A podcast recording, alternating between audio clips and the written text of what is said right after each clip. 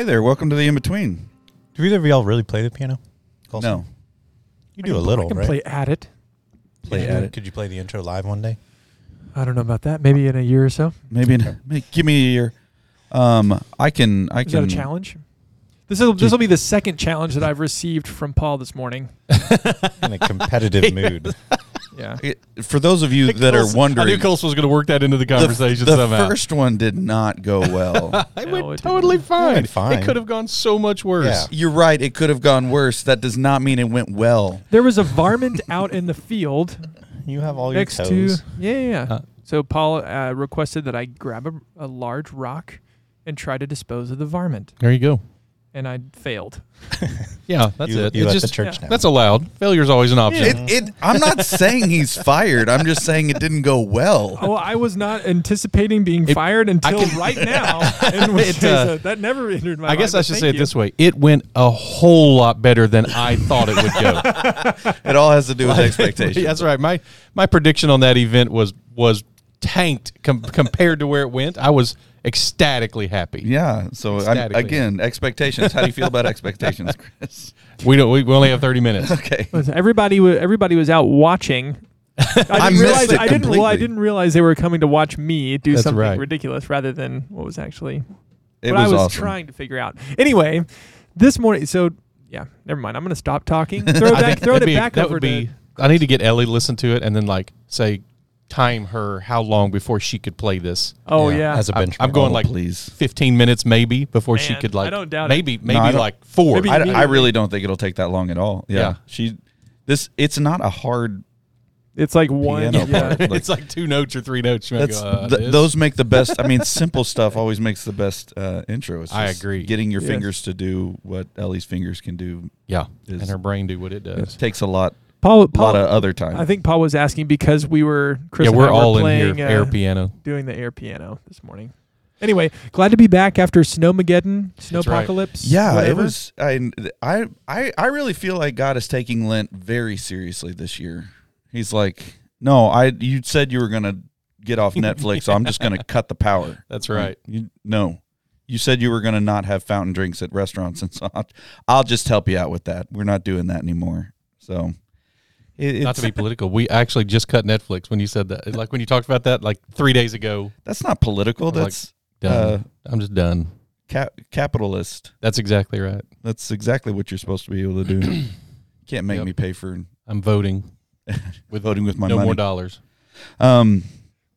Anyway, so th- this. Uh, sorry we missed y'all last week, but we're we're excited about um, uh, getting to talk again this week and and getting to uh, bridge the gap because uh, last week was um, or the last Sunday was really good. Um, and getting to talk about uh, what uh, the beginning of Daniel twelve. Oh my goodness, my Bible has been moved. Um, the beginning of Daniel 12. But this next week, we're actually going to take a little, another little break from Daniel, um, because those of you that don't know, the, the students are going to be no, a disciple. no. We're doing. We're sticking with it. You're going to integrate. Oh yeah, Okay, yeah, yeah. that's great. It's going to be awesome. I'm excited about it. It, Okay. it works really well. So the students, though, are going to be. The, I- I was not wrong that the students are right. going to be a disciple now. That is correct. Um, and they are going to be talking about uh, heroes of the faith. That's right. Mm-hmm. Yeah. Paul's And, teaching it. Paul Yeah. is teaching it.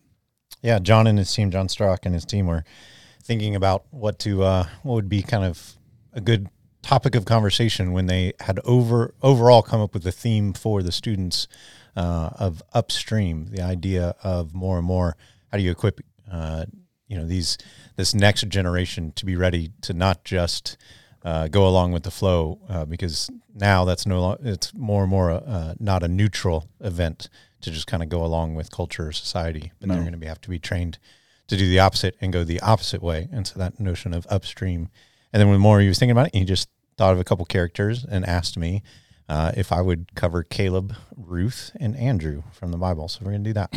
Pretty good. Um. So, uh, but you are going to integrate, That's right. We're gonna we're gonna we're gonna integrate. integrate, and prioritize. That's exactly right. not Uh, balance. Not balance. Integrate and prioritize. Um, the those three Yeah. in with Hebrews 11. So I'm going to use Hebrews 11 actually as the text for summarizing the concept of judgment, Mm-hmm. and I'm going to reference those three um, who aren't all in aren't aren't aren't all explicitly in Hebrews 11, but and Daniel. Yeah. And so we'll finish out probably finish out the book of Daniel, Mm-hmm. then move into this, and and then I have a mini a mini crisis the week after that that we'll talk about this morning. Not on the podcast. Not on the podcast. Not on the podcast. You'll find. About y- that y'all will later. find out about that later. Later Um, but yeah, it's uh, it's always fun when stuff like that gets to gets to work together. It does. And and the the idea of um, us looking at heroes of the faith is always a, a complex one because we don't always understand um,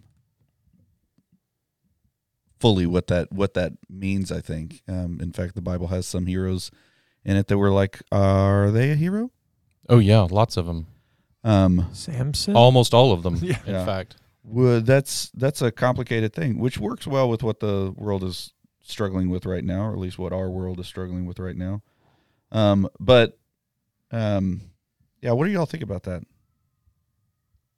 Which The idea that that all all heroes are flawed. Absolutely. I mean, we could I mean, other than Jesus, biblical ones, right? For sure. we don't we don't have a single hero that doesn't have a serious flaw. I mean, Daniel's the closest we've talked about that before. To not us not seeing his flaw. right. Whatever whatever his flaws were, we don't get them shown to us in living color like Right. We've talked about Joseph's really the only other person in the Bible who has lots of press who we don't ever see uh, a clear issue. We see a few that certainly we kind of sketchy, like Yeah, the way you Eh, handled that's not cool. right. Why do you want a bit divining cup? Yep, you're you're being pretty deceptive there with your brothers. yep, I mean, understandably, there's a lot of baggage there, but still, yeah. There's a little bit of that, but yeah, every other one goes is somewhere between kind of the Samson on one end of being almost purely a, an unlikable, unredeemable hero of our faith. mind, hero of the faith, and then maybe Jacob, and down in that end of like, uh, I don't, I don't like this guy, and then all Mhm. the way up to kind of Daniel. But yeah, clearly they're not meant to be presented that way. But that's still true. And- Yeah, and I think that's that is probably the main thing because for years, you know, it really was this list was presented in eleven Hebrews eleven of all these men who have achieved faith, Mhm. who, that they themselves have the merit of faith right. that is earned, and but then you get you don't even get two verses into chapter twelve um, when it is when we're commanded to look to Jesus, the founder and perfecter of our faith. Of our faith. That's Right. right. And so that Hebrews 11 is not necessarily about the faith that these men have earned and displayed, but rather the faithfulness of Jesus to perfect their faith. Yeah, Yep. It's more. It's more talking about the the that f- faith as as small as it is inside of us broken people is what is good. Yeah. Like we that's without faith it's impossible to please God. Right. That's a really good thing. Even if you've got as small a faith as Samson, Right. hero. Yeah. God still accomplished Yeah. key A lot through him. him. So there can be arguments about stuff like that. And that's very, by the way, that's very right now as the Christian world is struggling with the fall, the post mortem fall of Ravi Zacharias, for example. Yeah. To go, what does that? What does that mean? What does it mean when someone who has influenced millions for the faith turns out to have been living a double life, or at least part of his life? Yeah. Like, what does that? What does that do? And numerous, uh, I mean, over the last few months, numerous Christian writers and authors and speakers, podcasters, ev- everybody's had to comment in some ways on it Yeah. about about what is that. Um, I'm working on an article about because I've been asked because of it. I've been asked a handful of times, should I leave the ministry? Not meaning Chris Legg. Someone asking me whether they should. So someone else calling me and going, "Hey, because of this sin in my past, or because of this challenge that I face, or because of this temptation that I have, should I get out of the ministry? And should I Mm-hmm. leave the ministry? Am I disqualified from ministry?" And and they're asking humbly, not Yeah. they're going, "Wow, if I I don't want this to happen, I die someday," and somebody goes, I don't know many people that like in in humility don't have like that thought of like God can't use me. "Oh yeah, like I, yeah, yeah. not I'm whatever and then he starts using you even though you're broken and you're still broken and you're still going to be broken and Right. it's like yeah there's there's just an assault on on that right now that any uh the the flaws of us is is what points to that we weren't telling the truth it's like no we were telling the truth about we have flaws Right. and i think that's why it's so important in our culture to like in the culture of this church to be upfront about our flaws Right. even if you don't like tell everyone everything that you do you we we make it clear that we are not perfect Right. and we're fighting that like we we're trying to submit to Christ That's actually going to be one of my main points in it is in my mind how sad it is that that no one knew. yeah That I think if you know I think most of us if one of us messed up and did something that you know required us to be removed from ministry that we would all have numerous men and people in our lives who would go well yeah I knew about that we we've talked about that he had me praying with him about that like that's not a yeah there wouldn't be some and total non-existent thing and that which should probably means why we won't ever. That's what that's. So we probably won't ever make that fall. man I hope not That's right. the God willing. yeah I mean welcome to the tension that is the Christian life Mm-hmm. um the the unsureness of of um a lot of things that get put up next to each other that seem to be not uh, clear, but then are in fact, Yep. um, because we don't know the whole story. Yep. Speaking of not knowing the whole story, um, there's there's some interesting parts about this uh, judgment idea that um, we were talking about just a second ago. Um, and I don't know how much this you're, you're going to go into in the sermon, um, but the like the there's there seems to be, Paul. You were talking about uh, um, Rick Warren in his church. Uh, he actually looks at um, the it, he's he's focusing on the Matthew passage, right? Matthew 24, Matthew 24. Yep, Matthew 24. 24, where where it says, He's it's where Jesus is sitting on the uh, Mount of Olives, and the disciples come to him privately, um, and they say in verse three, "Tell us when these things will be, and what will be the sign of your coming and of the end of the age." Mhm. So Jesus continues, and he talks about um, a lot of where we get uh, see that no one leads you astray. Many will come and say, "I'm the Christ." Um, you'll hear rumors of war. Don't be alarmed. Um, all of those kind of uh, the famines, the earthquakes, and then this concept that we've been talking about all through Daniel. All these are but the beginning of the birth pains. Uh, and and then he he ends after he talks about the false prophets and uh, the lawlessness that'll be increased and the love of many will grow cold. Um, but to the one who endures to the end will be saved. And then verse 14, and this gospel of the kingdom will be proclaimed throughout the whole world as a testimony to all nations, and then the end will come. and, then the end will come. And then the end will come. So all of these signs, you know, we have all these signs of of what is the birth pains and what is the signs that are going to happen before uh, the end of the age. And apparently, one of them is the gospel will be proclaimed throughout the whole world as a testimony to all nations. And when that is completed, then the end comes. And so that's what was interesting, you know, years ago when I heard Rick Warren with his church uh, Saddleback, and they were trying to deve- develop a, a mission strategy. Uh, how do we, how do we just come up with some kind of system to Right. this? Um, looking, knowing that there's not a, you know, particularly all the time. There's, it's not like there's a clear right one way to do it, and or everything else is wrong. There's lots of different strategies, and that's it. And so they just had to come up with their own strategy towards this. yeah, and even we as a smaller church, like we we get we get given opportunities Mm-hmm. all the time to engage in missions, and it's like, where do we put our like? Do we spread our like? What is our strategy? And Mhm. you know, Rebecca and, and Paul and um, a lot of uh, other people have been trying to uh, come up with that, and so I'm I'm I mean, I applaud Rick Warren for at least trying to find a strategy. Yeah, and, and and it's a pretty good one because he's like, well, what's our main end? Why do we want to tell people about Jesus? And it's like so that the whole world knows, and then that he comes back. And then he comes back. So he put a map up and said, great, let's start mapping out all the nations, and let's just start there and start checking off the boxes. And when we get to where we've now can say we've at least gone and taken the gospel to all nations, then seems like we're in a good good place for the Lord to return. Yeah. I when I was talking to Keith Non when he was here, um, sorry, Keith McDougal, his wife's name is not. Wow, that was sorry, Keith. Um, Keith McDougal, when he was here, when I was talking to him, he was talking about how um, when we when we pray, we need to pray big. Like we need to pray big, and we need to pray for a long time, um, and and things like that, where it's like, hey, my our church is going to uh, be a part of impacting Christ returning Yeah. yeah, let's do that. Like, let's pray for that. Let's. And that was very similar. Again, this is what kind of sparked it into our conversation. Is last week or last Sunday when uh, Chris, you were talking, and specifically we're talking about our hope not being in the social gospel or the reform Yeah. of injustice here on this on this planet. that Jesus is finally pleased with what we've done here, and now He's coming back. Yep, that we've gotten it, you know, 98% of the way there to being heaven on earth. And then he comes Right. back to say, great, I'll finish out the last two and take my throne.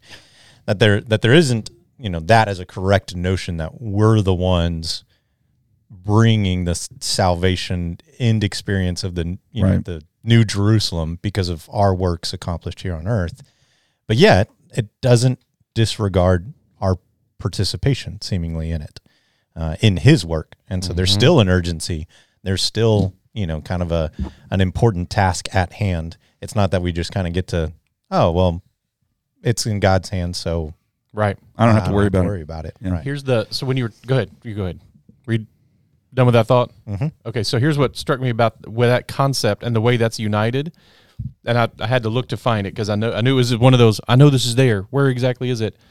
First Corinthians three, right after the place where people have said, "I follow Paul," or "I follow Apollos," or "I I follow Cephas," or and Paul says, starting in three five, "What then is Apollos? What is Paul?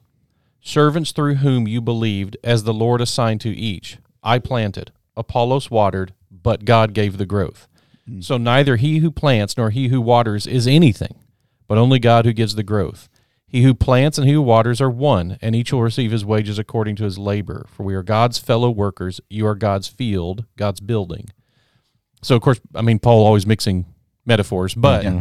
but clearly here Thanks, Paul, have- for making things more confusing than. But I, I think Paul is making that clear here, and and he uses the language: the one who plants and and waters is nothing, eh, relative to the one who makes it grow. They're nothing. They're not nothing. They planted and watered, and as he says, will be rewarded for that. But in the end, only God can make it grow, Mhm. and that's I think that's the yes. Our job is to go into the world and make disciples and teach and baptize and and or to mix it in to go first to Jerusalem and then to Judea and all the othermost parts of the earth and make disciples. Now I'm mixing Jesus' words in, but but I think that's a that is our job. Whether it grows is his job. Mm. Whether there's any production ends up being his job. So I think I think in the end that question so your question though was do we do we then cause Jesus to come back? Was that the right yeah are we are we the final we vote the- and when Jesus comes back, or is it, or at least we have a we have the veto power until we do this? like if we were all like, no, we don't want him to come back, so don't tell anyone don't tell else. anybody the gospel Just keep it quiet. Would that hold him off forever? That's that's probably yeah yeah exactly. I I feel like the master's coming, and you don't have your yeah that uh, wick trimmed. that feels like a bad idea. Um, which I a, in a thousand ways.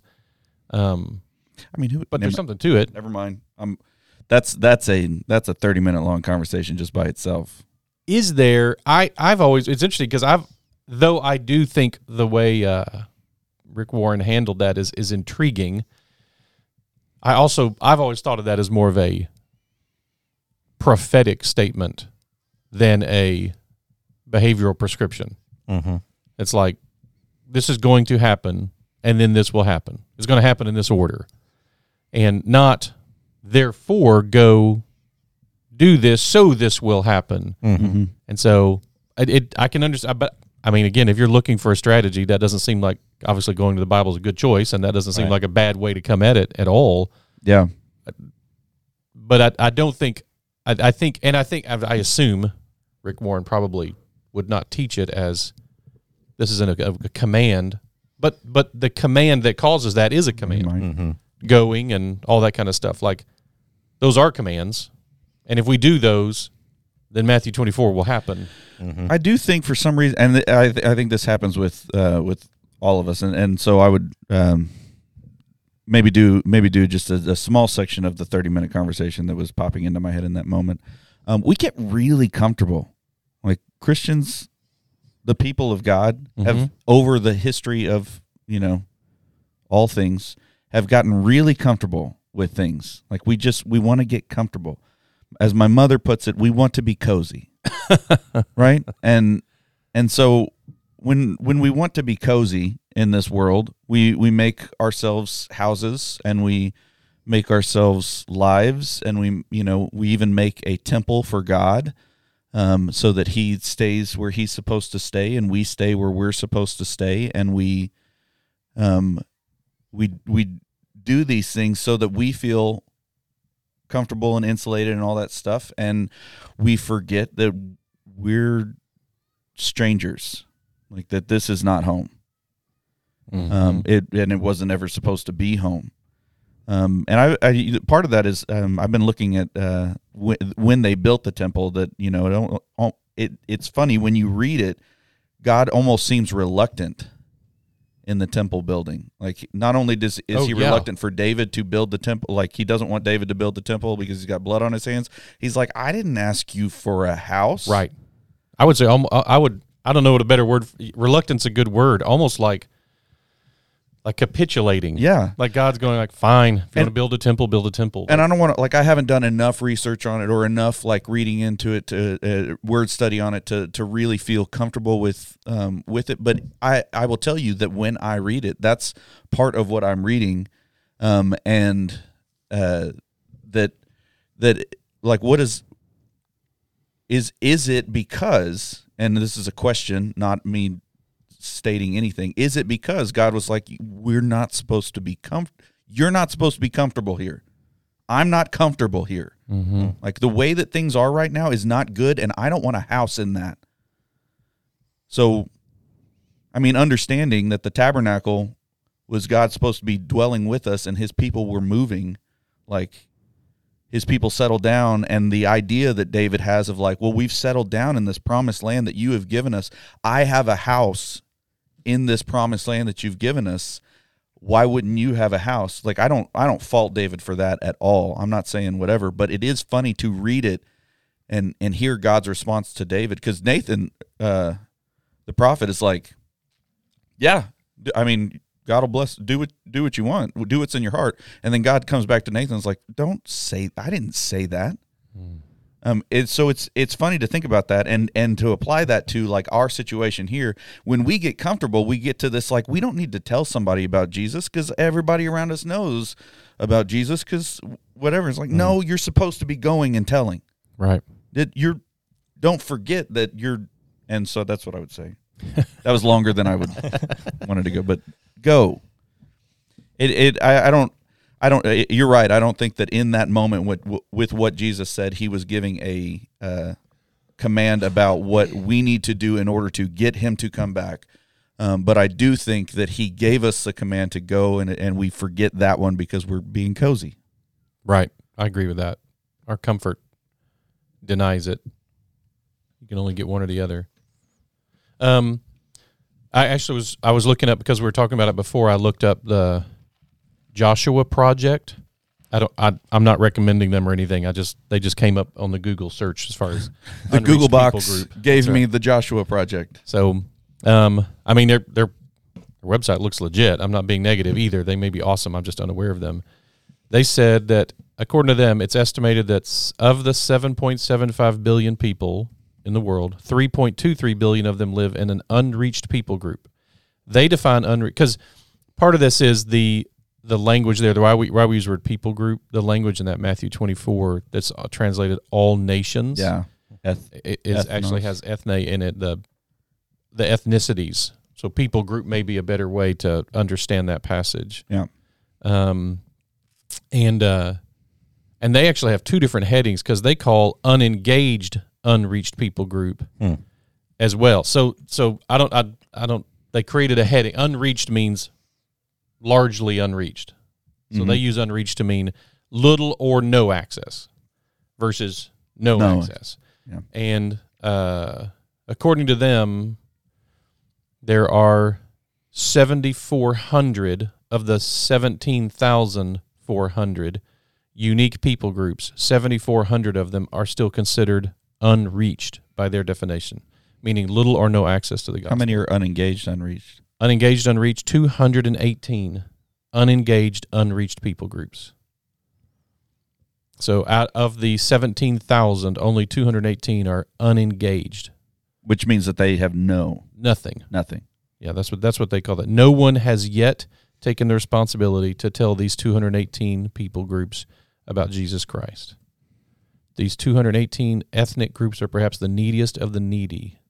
No church, no missionary, and no mission agency is engaged with them. Mm. That's that's isn't that that's just kind of amazing in today's world. Like, we'll send them a text, but Yeah. I'm guessing they don't have. These 218 are probably not. Uh, Having texts. yeah, they're probably not big big tech giants. Um, Anyway. man, that's that's impressive. So there you go. Like, so even even by the the standard, we we should not. When people say there's nothing between right now and Jesus coming back, depending on how you interpret that passage, maybe there's maybe there is something between now and Jesus coming back. Remember, he's being patient, not right. Because he wants not not slow. He's not he's not slow. he's not sitting on the slowness. couch doing nothing. He's being patient. I mean, he may be chomping at the bit. Yeah. And I don't know if you want to. Sorry, that might have been inappropriate. Uh, where's that? Second Peter. Not slow as people understand slowness. Yep. Mm-hmm. Second Peter three nine. The Lord is not slow in keeping His promise, as some understand slowness. Instead, He is patient with you, not wanting anyone to perish, but everyone to come to repentance. Hmm. There you go. Yeah. So we have a we have a command. We have a role to play. Just remember that you have a you're you're on mission. Be encouraged.